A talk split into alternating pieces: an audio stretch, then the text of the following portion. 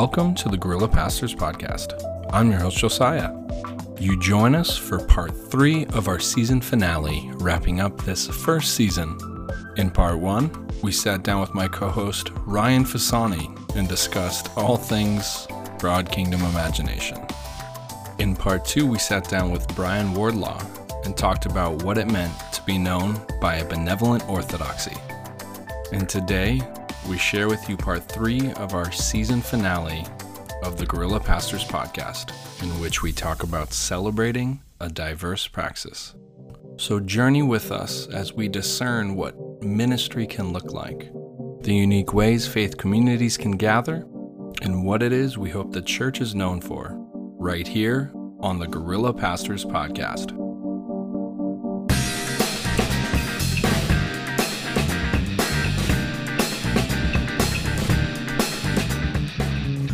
I noticed was that Christians could not have conversation with each other if they disagreed with one another. It's all about entering in to the textured presence of lived lives. And so the, the sanitation of it just broke for me. Like, church can't be sanitized. I always feel like I'm not what people think of when they think of a pastor.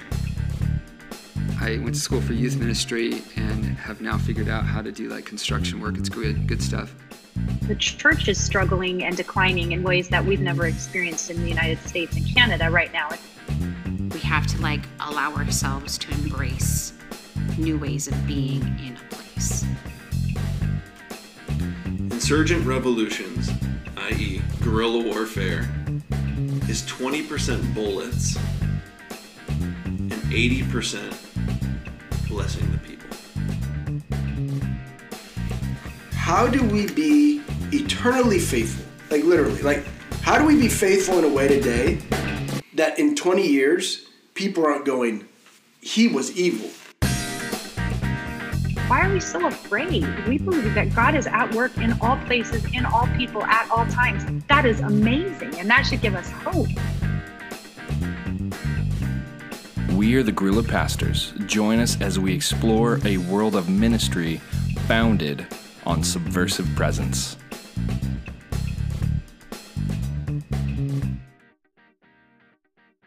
At this point, if you listen to part one and two, then you know the drill.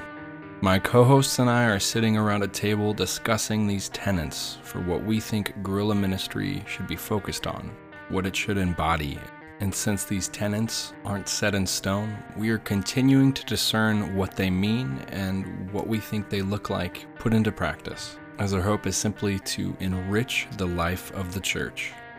Now, today's episode is on diverse praxis. And as we have already sat down with my co host to discuss with them what the tenets they were assigned meant to them, it may come as no surprise that I'm on the hot seat for this discussion. Join us as we continue to discern what it looks like to be guerrilla pastors living out ministry founded on subversive presence with a conversation on diverse praxis. Yeah, Josiah, uh, diversity is a popular term that everyone is sort of growing in familiarity with, but praxis is a bit of a code word. Why don't you, just for the sake of our audience understanding the basics of diverse practice, just define what those terms mean first, and then give us a short description on what it means um, for ministry, practically speaking? Sure. For me, it's uh, I, I like to go to what the sort of antithesis, the opposite of it is. So, uh, one size fits all would be the opposite for me of diverse. And we've talked about it throughout the podcast as we sort of have developed these ideas and helping ourselves even understand better along with our listeners what they mean. But diverse means that not every pastor, um, so in ministry, not every pastor is is going to do the same thing. Namely, not every pastor will will have their pinnacle of ministry expression be preparing a sermon for a Sunday morning. And so that lends itself also to just the praxis side of it. So praxis is just just the to I define it as the practice of being a pastor, the practice of doing ministry, which again is defined through the lens of what you think pastors are or what they should be doing. So praxis can take on a, a lot of different uh, I don't know lenses or frameworks, but for our purposes, for what I how I would define it, praxis is simply that which you're doing that is living out your calling based on some of your spiritual giftings and skills, and it might not look like the classic archetype uh, mold of preaching on a Sunday morning. Um, how you do pastoral care and counseling, how you do ministry, how you do you know all the, the all the words we have heard throughout our lifetimes evangelism discipleship etc those are all questions of praxis for me. Yeah i think the question i would push into with diverse praxis is um, why is it needed? No there's that that's a long answer. Um i i've shared the metaphor numerous times i won't go into depth about about uh the metaphor itself but i always go back to the idea of a patient in a hospital room and that's because my wife's a nurse. And for the the the pinnacle of patient care for the best patient care you need a bunch of different specialized medical professionals to address specific body systems. So you need respiratory you need nutrition you need someone running mri you need a doctor you need a nurse you need et cetera et cetera et cetera. In the same way if we limit pastoring to simply the person that preaches a sermon then you get into the question of is that actually the best way to convey information to teach to disciple to do spiritual formation? And for me, the answer is no.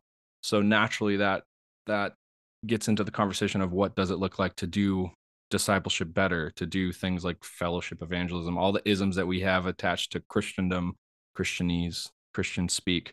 Uh, for that reason, you have to kind of unpack what is best for spiritual formation for a, a, div- diverse people group who don't even understand what the point of sitting in a pew for 30 minutes listening to someone lecture is you know instead they might want to sit down in a living room or in a coffee shop they might want to uh, listen to a bunch of different sermons on podcasts and then talk with their friends about it. There's just a there's just a plethora of ways for me um, to to go about pastoring that we haven't even begun to explore and it's both for the sake of the one being pastored, but also for the one doing the pastoring, because not every pastor has those, you know, skills that are the the normative skills in our minds for what it looks like to preach. And I would say that that's me too. Part of this is my own discernment of my own giftings, graces that I'm not actually the pastor that should preach every Sunday morning because of of the way that I am wired. That there are natural shepherd teacher types, and those are the ones that we often place in those positions, but that that's not me. So if you force me into that sort of a mold, I'm going to be uh I'm going to be disappointing people. I'm not going to meet expectations and I'm also not going to feel very fulfilled in that role either because it doesn't lend itself to the way I believe I've been created to do ministry to be a pastor. One thing I'm hearing in you is and I just want to clarify clarify it and then say clarify the why and the who, I think. But what I'm hearing in you is that uh, diverse praxis is not saying to the pastor out there that they need to do more. No, and and I would even double down on it. It's it's also not saying get rid of the Sunday morning preacher. Um, it's not even a devaluation of that. I, as we've tried to share on this podcast in this exploration of what the what ministry might look like uh, if we're unafraid of these conversations it actually could help the pastor that is the preacher in a traditional congregation on a sunday morning take less on because they don't have to be all of the things to every person which is just kind of an unrealistic expectation but one that i personally have heard people communicate to me as their actual expectation for a pastor of a church um, so when you're the only pastor and you're expected to be all the things to everyone, and you're not actually gifted or, or skilled in that, or you don't just don't even want to do that, it creates a, a difficult scenario for you to minister within. So no, I don't. I don't uh, want it to sound like we're expecting pastors to do more. If anything, we're we're trying to communicate to pastor. I'm trying to communicate to pastors to discern what it is they're actually gifted and graced to do, and and just do that. And then in conjunction, partner with those that are gifted and, and graced in ways they are not, which would create something that we could celebrate in this diverse praxis tenet. Um, another thing I'm hearing you say, Josiah, is that diverse practice goes both ways. It's both a uh, t- uh, an affirmation of the creative diversity of how to do ministry, but it's also an, an acknowledgement of the creative and unique wiring of those doing the ministry. And so I had a question as it related to that, and that is how has doing, as you've said, one size fits all ministry negatively affected those called into vocational ministry that you've witnessed? I've witnessed a lot of what people would call imposter syndrome, uh, where they just don't feel like they are, frankly, worthy to even do it. And I, I would speculate that a lot of that stems from feeling like they they just aren't gifted or skilled in in the one size fits all mold of ministry and that's really unfortunate because if you struggle with something like imposter syndrome or you feel like you don't measure up or you weekly feel like you are disappointing people and and not meeting expectations then how does that not ultimately lead to some form of burnout uh, you know or at minimum depression and anxiety and stress at at feeling that there is this pressure to to perform to offer up that which is expected of you but never quite feeling like you're capable of doing that i think it it it goes both ways too it's not just from the the, the pastoral side of things i think the the congregant the listener there's been maybe a cultural expectation of this is how we do it and and folks just sort of quietly grind through it even if it's not their learning style I would just use the example of my wife and I. Um, I can listen to an audiobook and gain more from it than sitting and reading, but she can't. Like she's not an auditory learner. She has to see the words on the page. And so just just from the sake of spiritual formation, discipleship as well. I mean, there's plenty of study and research out there that shows why why we might need different educational approaches and styles. Uh, if the end goal is trying to do something basic like teach folks what the gospel is and how to apply it in their lives it's something to take into consideration uh, both ju- not just from the pastoral side of things but also from the one being pastored so it sounds like the one of the two of the um, measurements of effectiveness or maybe if you will the good of diverse practice is a and these are both uh, uncommon i would say are a the health and well-being of the pastor or the one doing ministry. I mean, you don't need to be called to pastoral ministry for diverse practice to positively influence your well-being. Um, and secondarily it takes into account the different learning styles of its audience yeah. congregation community whatever. Would you say that's accurate? Absolutely and i would give you an example of how i would have seen that play out as a lead pastor of a traditional Sunday morning church, despite the tension I felt and and not really meeting all of the expectations or feeling fulfilled or fitting into that mold. Um, on one hand, you can preach on a Sunday morning and you just feel terrible afterwards because you think you didn't do it right, or you're wondering who's going to email you on Monday, or you're going to, you know, yada yada yada. But what can actually happen that might even be worse is no one says a single word to you about it no one even talks to you about it. You don't know if it did anything. And there might even take it a step further. There might even be people in the sanctuary that morning that you don't even know the names of and you don't even have a chance to meet or talk to because the more pressing issues of the Sunday morning take over the moment you're off the stage or you know in my case you're the only pastor so you're trying to do like too many things within a one and a half hour window of time. Um, on the other hand there were opportunities that some took up that I I just I felt so I don't know affirmed or fulfilled in where I would say something in a sermon that led to a conversation adjacent to the sermon that led to an actual honest discussion where where possibly a theme or something we were talking about on Sunday morning was then further discussed one on one over coffee, you know, in a garage. I can clearly remember sitting in my garage while wrenching on a car having a very deeply theological spiritually formative conversation with a person and i felt so much more uh, at home and in my pastoral body i guess is how i would say i felt like i was actually being a good pastor more so than i i felt if you would have asked me immediately after preaching that sunday. There's something so much more honest so much more authentic um so much more getting closest to I, I don't know to to the heart of what I was built to do in a garage talking about the book of Revelation with a congregant that had some questions about what they grew up being taught as opposed to what I was talking about on a Sunday morning, then just hey, this is the sermon. Hopefully you beat the Baptists to the lunch places. Uh, I'll let you out early. just it it felt right. It felt like what I was made to do. So can you um I think I mean I know the answer to this, uh, but um I think so many times what we if if you imagine a funnel um and we talk about diverse praxis, we have thought about the local church as the narrow part of the funnel that all praxis have to go through the local church.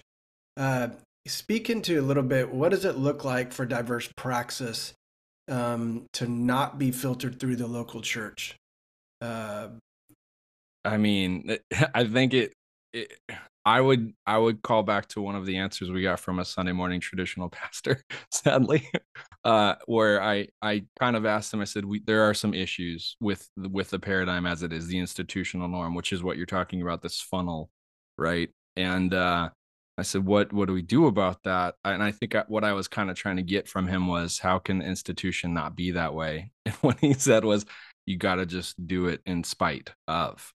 Um, and so it's a delicate balance because on one hand, there's the tension for me and maybe for both of you to maintain some level of uh, healthy relationship officially with our denomination, to be credentialed, to be pastored. We have a license. We have all these things that we have to, you know, take into consideration.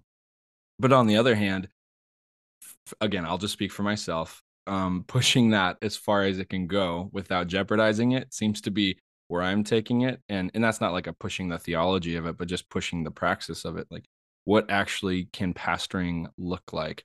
And so I would say there's this safety and accountability of I'm still on staff at at that at that local level where the funnel might get narrow. But because of relationship, because of lots of discernment, because of lots of discussion, those that I'm accountable to have given me a metaphorically long leash to explore what ministry looks like, particularly in the context I'm within. Um, so I don't know. That's just one very simple way. We've we've shared a couple stories of how other folks are pushing that as well, trying to explore what it looks like to even take what is the traditional Sunday morning and explore that. But then, you know, there's those that are exploring outside of Sunday morning. So there's a couple different different ways you could approach that, I suppose. But I think that to really answer your question, that's honestly part of what this this endeavor is about. That this podcast is trying to explore what that looks like. That this is a, a discernment endeavor to explore what are people doing. Can we call that pastoring? Can we call that ministry? Why why would some people say no? Why would others say yes? So I, I think we're still on a journey to explore what that looks like personally. So what I'm hearing is what we're doing is naming um, not a necessarily a right or wrong, but naming a tension between a diverse praxis and what that could look like in a person of faith. Um, and the tension is when that comes up against the narrowness of of what it looks like through the, an institution. Would you? Yeah. Yeah. That, yeah. Sure. I'm good with that.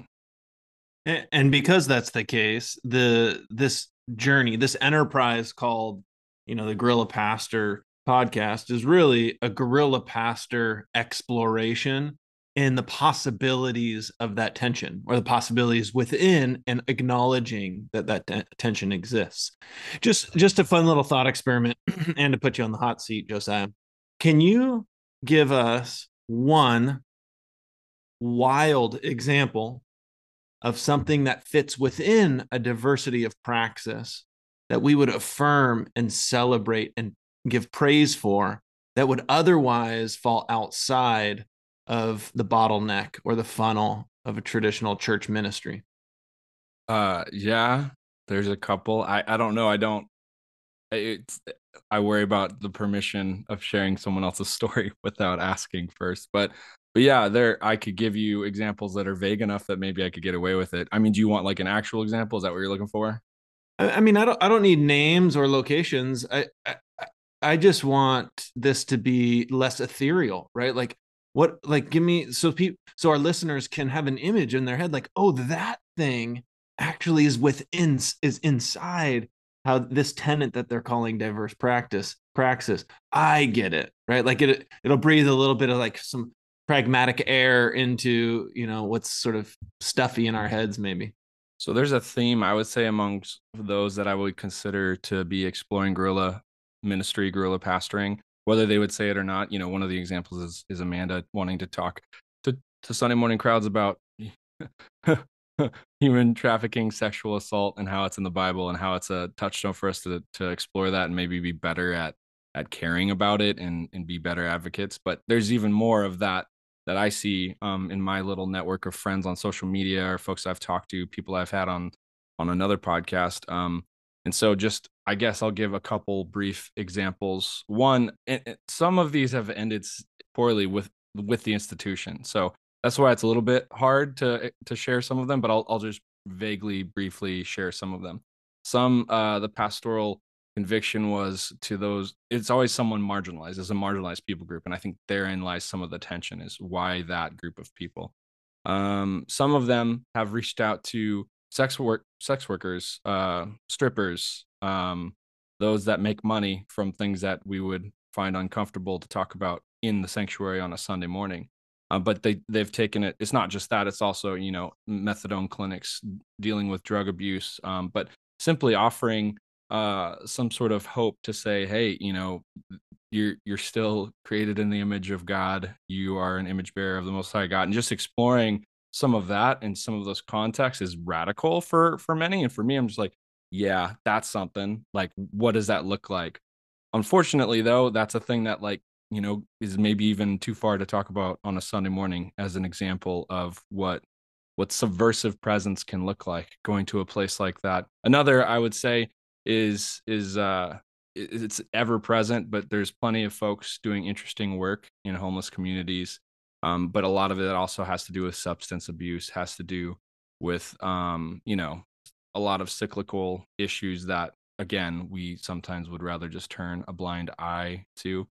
I've had a number of folks i've talked to that uh, are specifically wanting to address racial injustice. I've had folks that want to address um, uh, issues of of I guess a lack of a robust theology concerning disabilities. Um, there are just folks that are doing work that it doesn't really nicely fit into the Sunday morning sermon or the Sunday morning expression of a church. But I consider them uh, inspirational pastors who are putting their neck out there and and not always being, you know, rewarded as a result necessarily by the institution but they're doing work that is uh, crucial to actually celebrating a diverse praxis because i think that's that's it in, in its essence. What we offer on a sunday morning is for just a very small segment of the population and uh, there's plenty in the population in in the cities in the places we live in that would not feel welcome would not feel invited would not feel accepted in those spheres. So yeah i don't know there's there's a whole lot of other vague examples i could probably give but does that does that answer your question? Yeah, it does. I, I have one more question. I don't I don't want to steal the the closing minutes here. Brian, did you have something else? Okay. Um I, yeah, I appreciate those examples. Um particularly because um it's kind of a growing list of uh people, individuals and groups that are venturing into taboo terrain, right? Like very uncomfortable environments for kind of a, a, very prude historically like a prude evangelical tradition right? Um and so they're diverse and and also uh, in your terms radical because they're pushing a kind of metaphorical envelope into areas of un- discomfort uncomfort. Um and that's really really cool.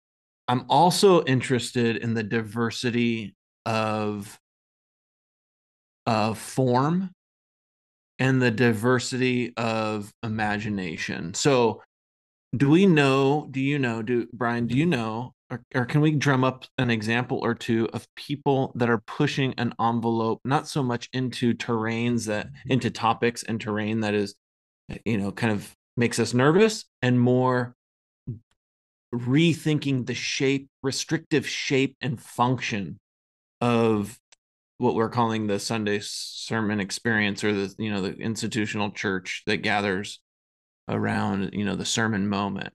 Does that make sense? Like I'm I'm I'm wondering. I mean, the diversity is diverse all the way through.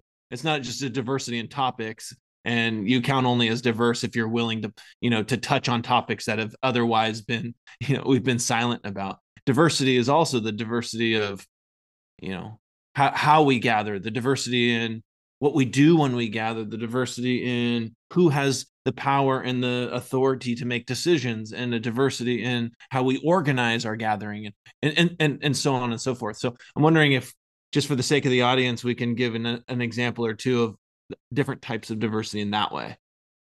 Yeah. Uh, when I so